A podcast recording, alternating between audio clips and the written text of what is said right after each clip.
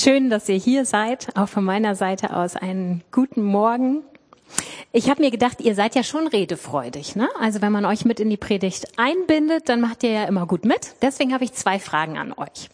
Die erste Frage heißt, was kennzeichnet für dich eine richtig gute Freundschaft?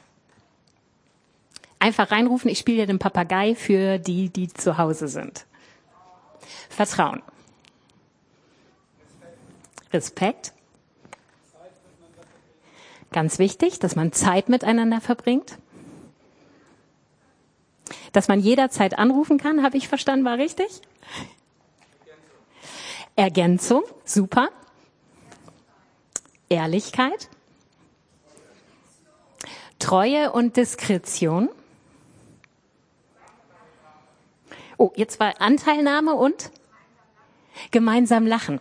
Super. Das sind schon richtig viele wirklich gute Kennzeichen einer tiefen Freundschaft. Essen. Also wer mit Chris befreundet sein möchte, der muss wirklich gerne essen. Jetzt kommt eine zweite Frage. Was müsstet ihr selbst in eine gute Freundschaft investieren? Zeit? Liebe? Ein offenes Ohr für den anderen haben? Vertrauen, Geduld. Ich komme hier irgendwie blöd vor, ne? Aber sorry, sonst hören die das nicht. Ja, auch selbst die Initiative zu ergreifen, nicht immer warten, bis der andere auf einen zukommt. Vergebung. Eins noch. Keins mehr. Aber das war schon richtig gut. Ganz genau. Wenn man von jemandem Freund genannt wird, ist das doch eine tolle Auszeichnung, oder? Denn den Begriff benutzt man nicht inflationär, zumindest im normalen Leben nicht. Bei Facebook jetzt mal ausgenommen, da benutzt man ihn tatsächlich inflationär.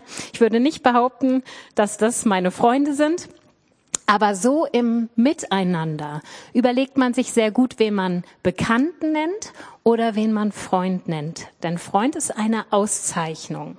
Und es drückt ein hohes Maß an Wertschätzung aus, an Vertrauen, an gewachsener Beziehung, an so einem Wohlbefinden. Ja, bei dem fühle ich mich einfach wohl, egal ob es mir gut oder schlecht geht. Da muss ich mich nicht verstellen. Bei Kindergartenkindern und Grundschulkindern finde ich das so lustig, dass die das Wort Freundschaft oft als Drohung benutzen. Also wenn du das nicht mehr machst, bist du nicht mehr meine Freundin.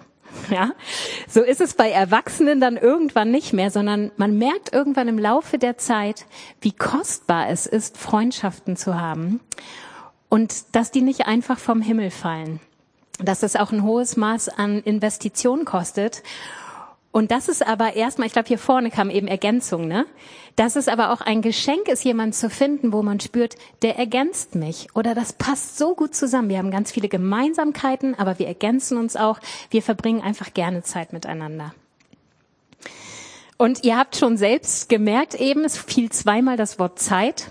Das heißt, je intensiver eine Freundschaft sein soll, desto mehr braucht sie Pflege und Zeit. Auch, wie Joe eben sagte, selbst die Initiative zu ergreifen. Nicht immer darauf zu warten, dass der Freund mich anruft, sondern selbst ähm, initiativ zu werden. Und eine Freundschaft funktioniert immer nur dann, wenn beide Teile sich investieren und ihren Teil dazu beitragen. Wisst ihr, mich hat total begeistert, dass Jesus uns sein, ja, seine Freunde nennt. Also heute ist unser Thema Freundschaft mit Jesus leben. Denn ich habe ja eben schon gesagt, das ist eine Auszeichnung, wenn man Freund genannt wird. Die Verse darüber, die finden wir in Johannes 15, Vers 13 bis 16. Die gucken wir uns heute mal intensiver an. Einmal erstmal im Überblick. Niemand liebt seine Freunde mehr als der, der sein Leben für sie hergibt. Ihr seid meine Freunde, wenn ihr tut, was ich euch gebiete.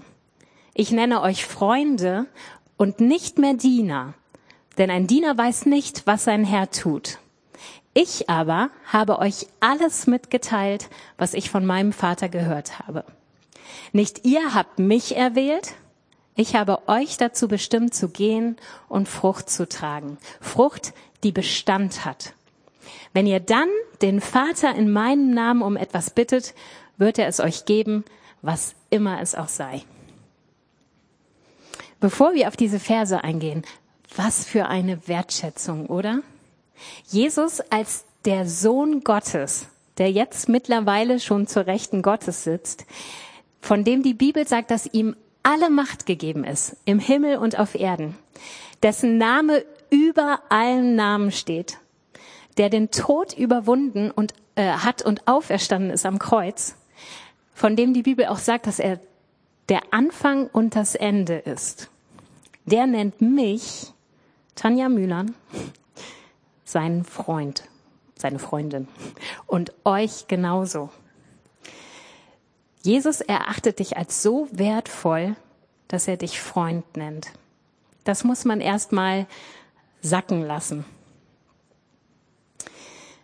Genauso wie wir eben bei menschlicher Freundschaft festgestellt haben, dass beide sich investieren müssen, damit Freundschaft gelingt, sind auch in diesen Versen ganz viele Aspekte darin, was ist Jesu Anteil an unserer Freundschaft und was ist unser Anteil. Und ich musste innerlich so lachen, weil Jesu Anteil, das sind so die typischen Verse, die man sich in der Bibel sehr gerne anstreicht. Also wir schauen uns die mal an. Hier drin steckt, dass er sein Leben für uns gegeben hat. Niemand liebt seine Freunde mehr als der, der sein Leben für sie hingibt. Den haben wahrscheinlich die meisten von euch in der Bibel angestrichen, oder? Hammervers. Was für ein Segen. Da ist jemand, der war bereit, sein Leben zu geben, damit Freundschaft überhaupt möglich ist. Sonst hätten wir nämlich gar keine Chance gehabt, jemals Freunde werden zu können. Aber Jesus ist für unsere Sünde am Kreuz gestorben und hat nicht nur die Beziehung zu ihm dadurch ausschlaggebend verändert, sondern auch die Beziehung zu Gott. Und wir sind in der Lage, Freunde zu sein. Dann steht in den Versen, Jesus hat zu uns geredet, und ich ergänze, und er redet immer noch über das, was er den Vater äh, hat reden hören. Das heißt, er redet aktiv. Und in der Verbindung mit dem Vater gibt er uns alles, worum wir bitten. Hier steht, wenn wir in seinem Namen bitten, was immer es auch ist, wird er es uns geben. Auch das habt ihr sicherlich unterstrichen in der Bibel, oder? Das sind so richtig coole Lieblingsverse. Und jetzt kommt unser Anteil an dieser Freundschaft.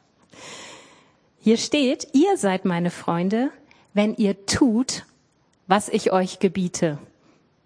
Habt ihr den auch unterstrichen? Der ist schon, schon krass. Dann steht hier was von, wir sollen gehen und Frucht bringen, die Bestand hat. Und wir sollen natürlich den Vater im Namen Jesu um bestimmte Dinge bitten. Gut, der letzte Aspekt, den kriegen wir, glaube ich, ganz gut hin. Die anderen, ehrlich gesagt, so so im Vergleich zu Jesu Anteil an unserer Freundschaft klingen die weit weniger attraktiv, oder? Also tun, was er uns gebietet, gehen, Frucht bringen. Also was sich im ersten Moment so wertschätzend und toll anhört, Jesus möchte unser Freund sein, klingt bei näherer Betrachtung vielleicht eher nach ganz schöner Arbeit. Also das ist nicht nur ein bisschen Investition, sondern hier scheint es um richtig viel Investition zu geben, gehen. Und wenn ich diese Verse so wahrnehme und dabei stehen bleibe, dann kann das zwei unterschiedliche Folgen haben. Entweder ich entscheide mich innerlich, nee. Also Jesus, schön und gut, dass du mein Freund sein möchtest. Das, ich fühle mich auch geehrt und so. Aber das ist mir zu viel. Also wenn ich lese, was ich für meinen Anteil zu tun habe, dann ist mir das zu viel. Und das kann dazu führen, dass wir unsere Freundschaft von unserer Seite aus äh, vernachlässigen und das führt zwangsläufig dazu, dass die Intensität nicht mehr so stark ist.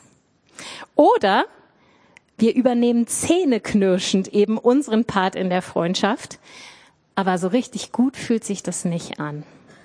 Wir fühlen uns gegängelt von Jesus, vielleicht unter Druck gesetzt und tun die Dinge nicht aus Überzeugung, ja, sondern aus dem Gefühl heraus, okay, ich muss ja, wenn ich mit Jesus befreundet bin. Ich glaube aber, dass äh, Jesus gar nicht will, dass wir diese Verse so verstehen. Ich bin überzeugt davon, wenn man sich länger mit diesen Versen und mit diesem Text beschäftigt, dann steckt da so viel mehr drin. Ich hatte ganz persönlich immer zwei Fragen an diesen, an diesen Text. Also die konnte ich nie so richtig lösen. Das waberte eher so in meinem Unterbewusstsein. Also es waren nicht ganz konkrete Fragen, aber ich merkte, irgendwas stört mich an dem Text. Das eine ist diesen, dieser Unterschied zwischen Diener und Freund den Jesus hier sagt. Der war für mich irgendwie nicht so klar ersichtlich. Vielleicht geht's euch da anders, aber gerade diese Aussage, ihr seid meine Freunde, wenn ihr tut, was ich euch gebiete. Also, das ist doch eher eine Erklärung für Diener und Herr, oder? Ein Herr sagt was und der Diener tut, was der Herr gebietet. Also das würde ich jetzt nicht als Schlagwort für Freundschaft nehmen, oder? Das fand ich immer komisch. Also Jesus macht ganz bewusst den Unterschied zwischen Diener und Freund, aber nennt irgendwie ein Kennzeichen, was ich eindeutig zu Diener und Herr schieben würde. Ihr tut, was ich gebiete. Das war das eine, was ich irgendwie nie so ganz verstanden habe. Und das andere war, dass ich nicht so richtig verstehen konnte, was ist der Zusammenhang zwischen den ersten Versen und dann dem Vers 16, wo steht, wir dürfen in Jesu Namen bitten, was immer wir wollen und er wird es uns geben. Denn in dem Text steht ein dann werdet ihr. Das heißt, das, was Jesus davor sagt, scheint unmittelbar damit zu tun zu haben. Und dann habe ich gedacht, soll das dann so eine Art Belohnung sein für unseren Gehorsam? Also wenn wir eben alles tun, was Jesus gebietet und wir bringen Frucht und die hat Bestand und all das, dann dürfen wir eben bitten, egal was, und Gott gibt es uns dann als Art Belohnung. Das konnte ich mir auch irgendwie so richtig nicht vorstellen. Also diese zwei Dinge haben mich immer so unterbewusst beschäftigt.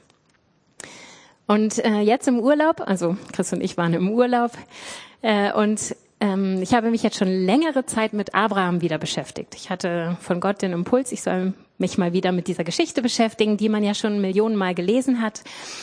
Und ähm, da bin ich auf eine Begebenheit gestoßen, auch schon oft gelesen.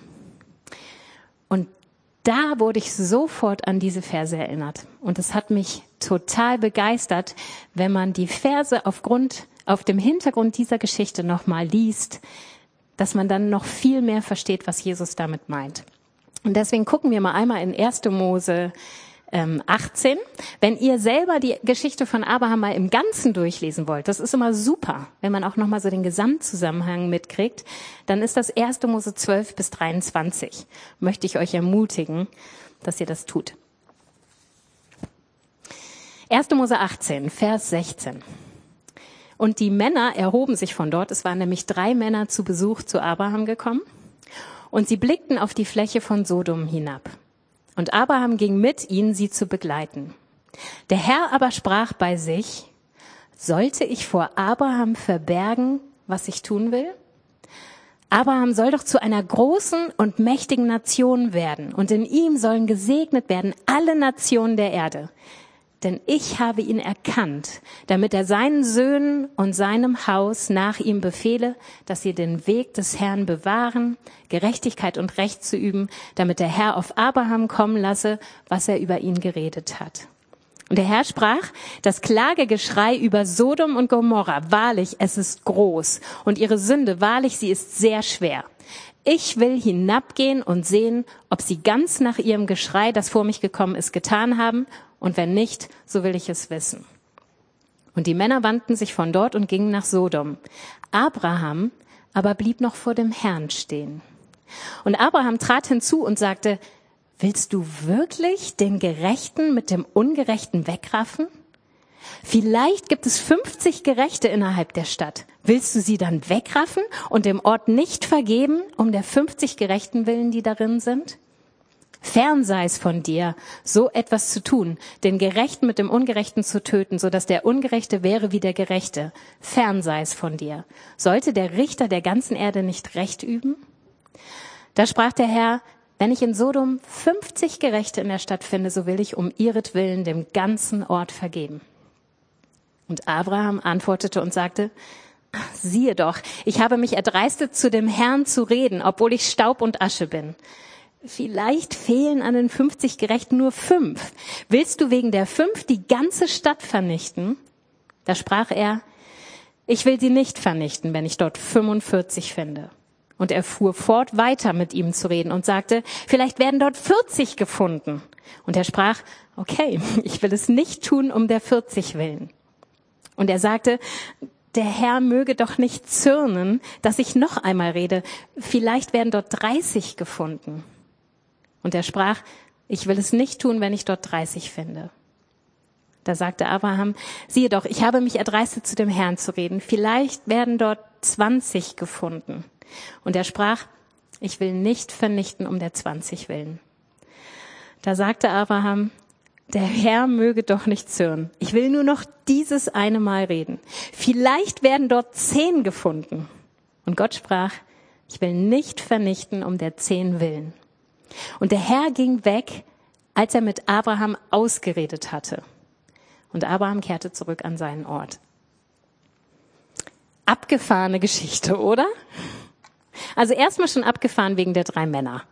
Also ich habe mich ehrlich gesagt bei Joel erstmal rückversichert, weil diese Stelle ist nicht so ganz einfach, finde ich. Da kommen drei Männer, offensichtlich irgendwie Engel, aber in dem Text steht immer ganz klar, der Herr redet zu Gott. Und da ist ein Engel, der in irgendeiner Form ganz besonders bei Abraham ist und Abraham versteht, hier redet Gott mit mir. Ja, man spricht im Alten Testament an mehreren Stellen von dem Engel des Herrn. Und da war die ganze Autorität Gottes hinter. Ja, also wenn hier die drei Männer sind und, und Abraham ist im Gespräch mit dem einen Mann, dann ist ihm absolut bewusst, Gott redet hier mit mir. Ich finde an dem Text total spannend, wie Abraham drauf ist. Diese Männer waren schon länger zu Besuch. Diese Episode spielt eigentlich nach dem eigentlichen Besuch, äh, den wir alle kennen. Die drei Männer kommen und dann essen sie zusammen. Abraham bewirtet sie und dabei geht es nochmal um äh, die Prophetie, die er von Gott bekommen hat, dass Gott ihn zu einer großen Nation machen wird und dass Sarah schwanger werden wird, obwohl sie schon so alt ist. So dieses Gespräch, das Essen und all das hat schon stattgefunden. Und jetzt steht hier ja, und die Männer erhoben sich von dort. Ja, also Aufbruchstimmung, würde ich sagen. Aber das Interessante ist, wie es hier weitergeht. Die Männer erhoben sich von dort und blickten auf die Fläche von Sodom hinab, und Abraham ging mit ihnen, sie zu begleiten. Abraham geht ganz aktiv und ganz bewusst dem Herrn hinterher. Man könnte ja sagen, er hat doch gerade alles bekommen, was er brauchte. Er hat nochmal die Bestätigung bekommen, die Prophetie, die Gott mir gegeben hat, die brennt noch, das wird passieren. Sie hatten ein ausgiebiges Gespräch, ganz viel Zeit miteinander, denn so ein Essen damals hat sicherlich länger gedauert als das Essen bei uns. Und trotzdem ist er so unersättlich gegenüber der Gegenwart Gottes, dass er diesen Männern folgt, dass er bewusst mitgeht. Abraham ging mit ihnen, sie zu begleiten. Und in der ganzen Aktion, die wir dann lesen, bleibt Abraham aktiv. Er bleibt initiativ. Er lehnt sich nicht zurück, lässt sich mal so ein bisschen zeigen, was Gott vorhat und segnet das ab innerlich sozusagen, sondern er ist voll mit engagiert. Das ist das eine, was mich total berührt hat. Das zweite ist, Gott berührt mich da. Hier steht in Vers 17, der Herr aber sprach bei sich, sollte ich vor Abraham verbergen, was ich tun will. Und als ich das gelesen habe im Urlaub, hat mich das sofort an Johannes 15 äh, erinnert. Denn das ist ja genau das, was Johannes 15 uns sagt. Ich nenne euch Freunde und nicht mehr Diener, denn ein Diener weiß nicht, was sein Herr tut. Ich aber habe euch alles mitgeteilt, was ich von meinem Vater gehört habe. Das heißt, Gott hat sich bewusst entschlossen, Abraham sein Herz zu offenbaren. Und genau so ist es heute immer noch. Gott möchte uns sein Herz offenbaren. Er möchte, dass wir wissen, was seine Absichten und was sein Herzschlag ist.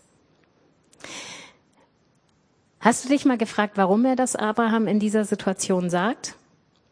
Ich glaube nicht, dass es Gott darum ging, Abraham einfach in Kenntnis zu setzen. So, pass auf, also es wird die kommende Zeit hier ein bisschen lauter. Äh, ich will da zwei Städte vernichten. Also darum ging es Gott, glaube ich, nicht. Ich glaube auch nicht, dass Gott es brauchte, dass Abraham äh, den Plan beurteilt, so als Rückversicherung. Sag mal, was hältst denn du davon? Ich bin mir so ein bisschen unsicher, was ich tun soll. So, so intensiv dieses Handeln ist, was zwischen Abraham und Gott läuft. Ich bin sicher, Gott hätte da Abrahams Rat nicht gebraucht. Gott weiß ganz genau, was er tun möchte und Gott ist gerecht. Ja, also ich hätte mir keine Sorgen gemacht, dass Gott nicht ohnehin so gehandelt hätte, auch wenn er mit Abraham darüber nicht gesprochen hätte. Sondern Gott sagt selbst, warum er es tut. In Vers 18 sagt er, Abraham soll doch zu einer großen und mächtigen Nation werden und in ihm sollen gesegnet werden alle Nationen der Erde. Denn ich habe ihn erkannt, damit er seinen Söhnen und seinem Haus nach ihm befehle und damit der Herr auf Abraham kommen lasse, was er über ihn geredet hat. Ich glaube, Gott hat Abraham sein Herz ausgeschüttet, weil er Abrahams Herz involvieren wollte. Er wollte seine Absichten zu Abrahams Absichten machen und sein Herzschlag zu Abrahams Herzschlag. Denn nur so konnte er sicherstellen, dass er mit Abraham Geschichte schreiben kann dass Abraham seinen Platz einnimmt im großen Plan Gottes. Denn das geht nur, wenn das eigene Herz involviert ist. Und ich finde es so spannend, wie man spürt, wie während des Gesprächs Gottes Herz zu Abrahams Leidenschaft wird, oder? Er hätte ja auch einfach nur für Lot und seine Familie bitten können. Ja, er wusste, okay, die, die leben da, die sind ihm wichtig. Oh Mensch, also wenn du schon was mit der Stadt vorhast, dann könntest du bitte Lot und seine Familie vorher warnen. Das hätte ja sein Herzschlag sein können. Aber ich glaube, wenn wir uns Gottes Herzschlag aussetzen und wenn wir wirklich bewusst auf das hören, was er sagt, dann weitet das unser Herz und dann weitet das auch unseren Blick. Wir fangen an, größer zu denken, weil Gottes Herzschlag immer größer denkt als unser Herzschlag. Und so entsteht bei Abraham nicht nur der Wunsch, diese Familie zu retten, sondern eine Last für eine ganze Stadt. Und die Last wird immer drängender. Ja, also man merkt es in dem Gespräch, dass Abraham immer kühner wird. Und ich glaube, es ist die wachsende Leidenschaft in ihm, die während des Gesprächs entsteht, weil Gottes Herzschlag zu seinem Herzschlag wird. Und das Geniale ist, dass Abraham zu 100 Prozent in Gottes Willen bittet. Warum? Weil Gott seinen Willen zu Abrahams Willen gemacht hat. Und so konnte Gott auch zu 100 Prozent seinen Bitten entsprechen, denn sie entsprachen voll und ganz seinem eigenen Willen.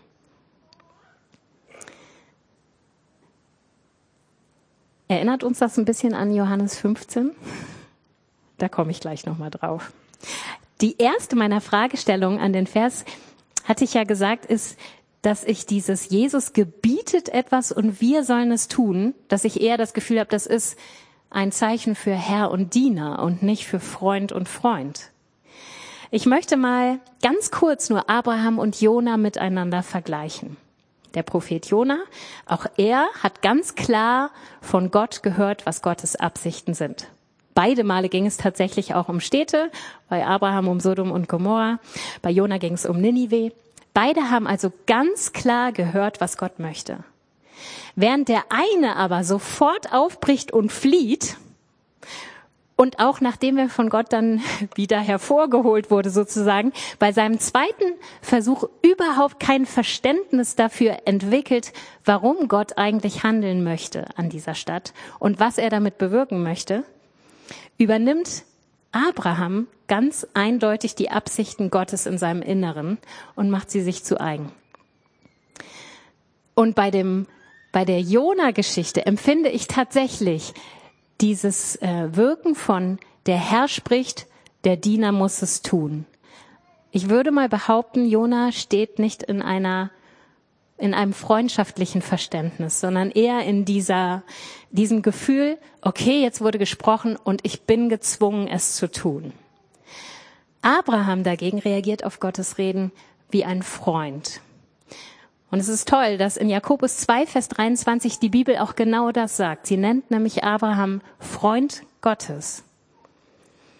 Und wenn wir uns jetzt nochmal Johannes 15 angucken, dann steht da, ihr seid meine Freunde, wenn ihr tut, was ich euch gebiete. Und jetzt geht's weiter. Ich nenne euch Freunde und nicht mehr Diener, denn ein Diener weiß nicht, was sein Herr tut. Und hier ist der entscheidende Unterschied. Abraham kommt mit Gott nämlich über das, was er gesagt hat, ins innere Gespräch. Und er redet so lange und intensiv mit Gott, bis er Gottes Herzschlag nicht nur versteht, sondern bis er selbst angetrieben wird von diesem Herzschlag. Und das versetzt ihn in die Lage, hinterher sogar Dinge zu tun, wo wir sagen, wie ging das? Gott fordert von ihm seinen einzigen Sohn zu opfern und er ist bereit, es zu tun. Und ich glaube, das ist er nur deswegen, weil er gelernt hat, mit Gott so eng im Gespräch zu sein, dass Gottes Wille zu seinem Willen werden kann und Gottes Herzschlag zu seinem Herzschlag. Wenn wir dabei stehen bleiben, zu registrieren, was Gott uns sagt, aber mit ihm nicht in das freundschaftliche Gespräch kommen, dann fehlt uns was. Und das sehen wir auch in dem Text, dass es Zeit braucht. In Vers 22 steht, Abraham aber blieb noch vor dem Herrn stehen. Und interessanterweise sagt die Fußnote in der Elberfelder, dass die ursprüngliche Übersetzung, die hinterher ein bisschen geändert wurde, lautete, der Herr aber blieb noch vor Abraham stehen. Also, ihr habt jetzt beides zur Verfügung. Abraham entschied sich bewusst noch vor dem Herrn stehen zu bleiben und der Herr entschied sich bewusst noch vor Abraham stehen zu bleiben. Ich sehe die da genau, wie sie voreinander stehen und sich entschieden haben, auch stehen zu bleiben. Warum? Das sagt uns Vers 33. Der Herr ging nämlich erst dann weg, als er mit Abraham ausgeredet hatte. Dieses ganze Gespräch konnte nur überhaupt stattfinden, weil beide sich entschlossen hatten, wir bleiben so lange vor dem anderen stehen, wie es braucht, bis dieses Gespräch beendet ist. Könnte es sein, dass wir Gott diese Zeit oftmals gar nicht schenken und ihn gar nicht zu Ende sprechen lassen? Und dann rutschen wir ganz schnell in diese Dienerhaltung. Wir hören eine Anweisung Gottes und in uns schreit alles, nee, nee, also dafür bin ich nicht bereit. Und oft entscheiden wir uns dann trotzdem im Gehorsam es zu tun, aus Zwang, und das fühlt sich gar nicht gut an. Und das kann auch richtig Wunden schlagen. Ich habe lange Zeit in meinem Leben genau das getan. Ich habe Dinge getan, weil ich das Gefühl hatte, Gott fordert sie von mir. Und es war immer so ein Druck und es hat sich überhaupt nicht gut gefühlt, äh, gut angefühlt. Und mit Freundschaft hatte das für mich nicht viel zu tun. Aber es lag nicht daran, dass Gott mir seinen Herzschlag nicht offenbaren wollte, sondern weil ich mir nicht die Zeit und Ruhe genommen habe, dass er seinen Herzschlag zu meinem Herzschlag machen durfte. Und wisst ihr, wir können auch andere damit verletzen. Mir ist es tatsächlich in letzter Zeit passiert, dass ich so unter Zeitdruck war und eine Person hatte mich gebeten, für sie zu beten. Und das habe ich dann auch gemacht, total unter Zeitdruck. Ich wollte da treu sein habe dann gebetet, hatte einen Eindruck, aber überhaupt keine richtige Zeit, mich damit innerlich zu befassen. Habe dann schnell eine Sprachnachricht per WhatsApp geschickt, den Eindruck irgendwie so hingehauen, den ich ja noch nicht mal in Ruhe irgendwie bewegt habe. Oh, und dann habe ich Gott sei Dank auf den Heiligen Geist gehört. Ich hatte die Sprachnachricht abgeschickt und so nach einer Stunde oder so sagt mir der Heilige Geist, Tanja, war das sinnvoll? Und dann dachte ich, hm, wieso? Ich war treu und so, ich habe gebetet. Und dann habe ich so ein schlechtes Gewissen über meine Sprachnachricht gekriegt. So, erst war es nur ein Gefühl. Dann habe ich mir die nochmal angehört und dachte, Alter, was hast denn du da gesagt? Das geht ja gar nicht. Irgendwie so im, im so dahingeschludert, ja. Und dann war, also dann dachte ich, nee, wie muss denn das bei der Person angekommen sein? Und dann habe ich sie gefragt, also nochmal gleich nachgehakt, sag mal, äh, also ist das überhaupt richtig bei dir angekommen? Und, und dann sagte sie ganz offen, Tanja, das hat mich so verletzt Oh, und ich wusste, ja, sie hat zu 100 pro recht. Ich habe mir weder die Zeit genommen, anständig zu beten, noch die Zeit, anständig über diesen Eindruck Gottes nachzudenken. Und dann habe ich mir nicht mal die Zeit genommen, ihr den anständig zu vermitteln. Ich habe mich zutiefst geschämt. Könnt ihr euch vorstellen, oder? Könnte es sein, dass Gott so oft gern viel tiefer uns in seinen Herzschlag mit hineinnehmen möchte und dass das einen entscheidenden Prozess in uns in Gang bringt. Und den möchte ich noch ganz kurz angucken. Dieser Prozess steht nämlich in Philippa 2, Vers 13. Da steht, Gott selbst ist ja in uns am Werk. Also da, da passiert was in uns, auch wenn wir das nicht immer wahrnehmen. Was macht er in uns? Er macht uns nicht nur bereit, sondern auch fähig, das zu tun, was ihm gefällt. So, hier gibt es also einen Prozess. Wenn Gott die nötige Zeit in unserem Leben bekommt und wir uns dem aussetzen, dann beginnt er ein Werk. Und das Erste, was er in uns tut, ist uns das Wollen zu schenken. Die Elberfelder Bibel sagt, er gibt uns das Wollen. Welches Wollen? Für das, was auf seinem Herzen brennt. Und erst nachdem er uns das Wollen gegeben hat, danach schenkt er uns auch das Vollbringen. Er macht uns nämlich dann fähig, diese Dinge in seinem Willen auch umzusetzen. Und Leute, wenn wir diesen Prozess nicht zulassen, haben wir ein Problem. Wir tun nämlich ständig Sachen, die wir gar nicht tun wollen. Oder die uns echt, ja, irgendwie nicht so richtig überzeugen oder die wir nicht aus Leidenschaft tun, weil er uns gar nicht erst das Wollen schenken durfte. Und dann sind wir in einer Herr-Diener-Beziehung. Und das ist nicht das, was Gott uns verheißt. Jesus sagt, wir sind seine Freunde. David hatte eben im Gebet am Anfang einen Eindruck und hat die Bibelstelle aus Hebräer 3, Vers 15 gesagt. David hat mal wieder 100 pro meine Predigt getroffen. Da steht dieser Vers, heute, wenn ihr seine Stimme hört, verhärtet eure Herzen nicht. Ich glaube, das passiert ganz oft im allerersten Moment. Zumindest kenne ich das aus meinem Leben. Und ich erinnere noch mal an das Zeugnis von Gisela letzten Sonntag. Ja, könnt ihr euch erinnern? Boah, sie wollte hier nicht putzen, sie wollte lieber in den Harz fahren und alles in sich, in ihr sträubte sich dagegen. Nee, in die Gemeinde will ich heute nicht, keine Lust, ich will. So. Und erst im Laufe des Tages durch verschiedene Umstände ist da was in ihrem Herzen passiert, so dass sie hinterher gesagt hat, das war hier die reine Erfüllung, die Klos zu putzen. So, das liegt nicht daran, dass Gisela gerne Klos putzt, schätze ich, sondern es liegt daran, dass ein Prozess in ihrem Herzen stattfinden durfte, weil sie die ganze Zeit, trotz dieser ganzen komischen Irrungen und Wirrungen, offen war dafür, dass der Heilige Geist sie umprägen durfte, dass da etwas in ihr passieren konnte. Und Gott hat ihr dann irgendwann nach langer Zeit das Wollen geschenkt und erst dann hat sie das getan und hat darin auch Erfüllung gefunden. Und da bin ich ganz ehrlich, das erlebe ich ganz oft so, dass meine erste Reaktion ist, nee. Und dass es Zeit braucht, dass Gott etwas in mir bewegt. Wir nehmen Gott, glaube ich, ganz schnell die Möglichkeit weiter, mit uns in eine Richtung zu sprechen oder zu denken, sondern wir bleiben ganz oft bei dieser ersten Situation stehen und entweder wir weigern uns und ignorieren Gottes Reden oder aus Gesetzlichkeit oder Angst tun wir die Dinge aber nicht aus Leidenschaft. Kennt ihr diese Adventures am Computer? Also das sind so bestimmte Spiele, habe ich früher als Kind gerne gespielt. Da muss man so Gegenstände einsammeln und wenn man da einen Schlüssel findet, dann kann man ein Schloss öffnen und wenn man das Schloss, äh, wenn man, wenn dann das Ding aufgeht, dann findet man weitere Gegenstände. Und es ist so, man kommt irgendwann im Laufe dieses Spiels immer in die Situation, es geht nicht weiter, weil einem irgendwas fehlt, ja, irgendein Gegenstand fehlt.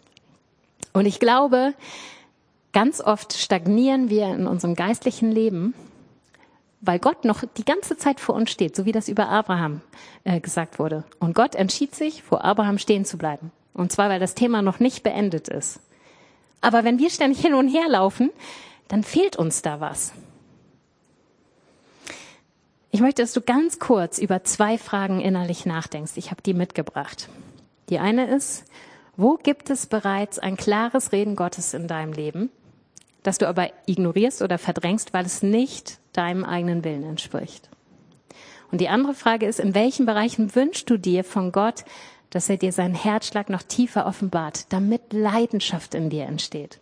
Ganz kurz, denk mal darüber nach für dich.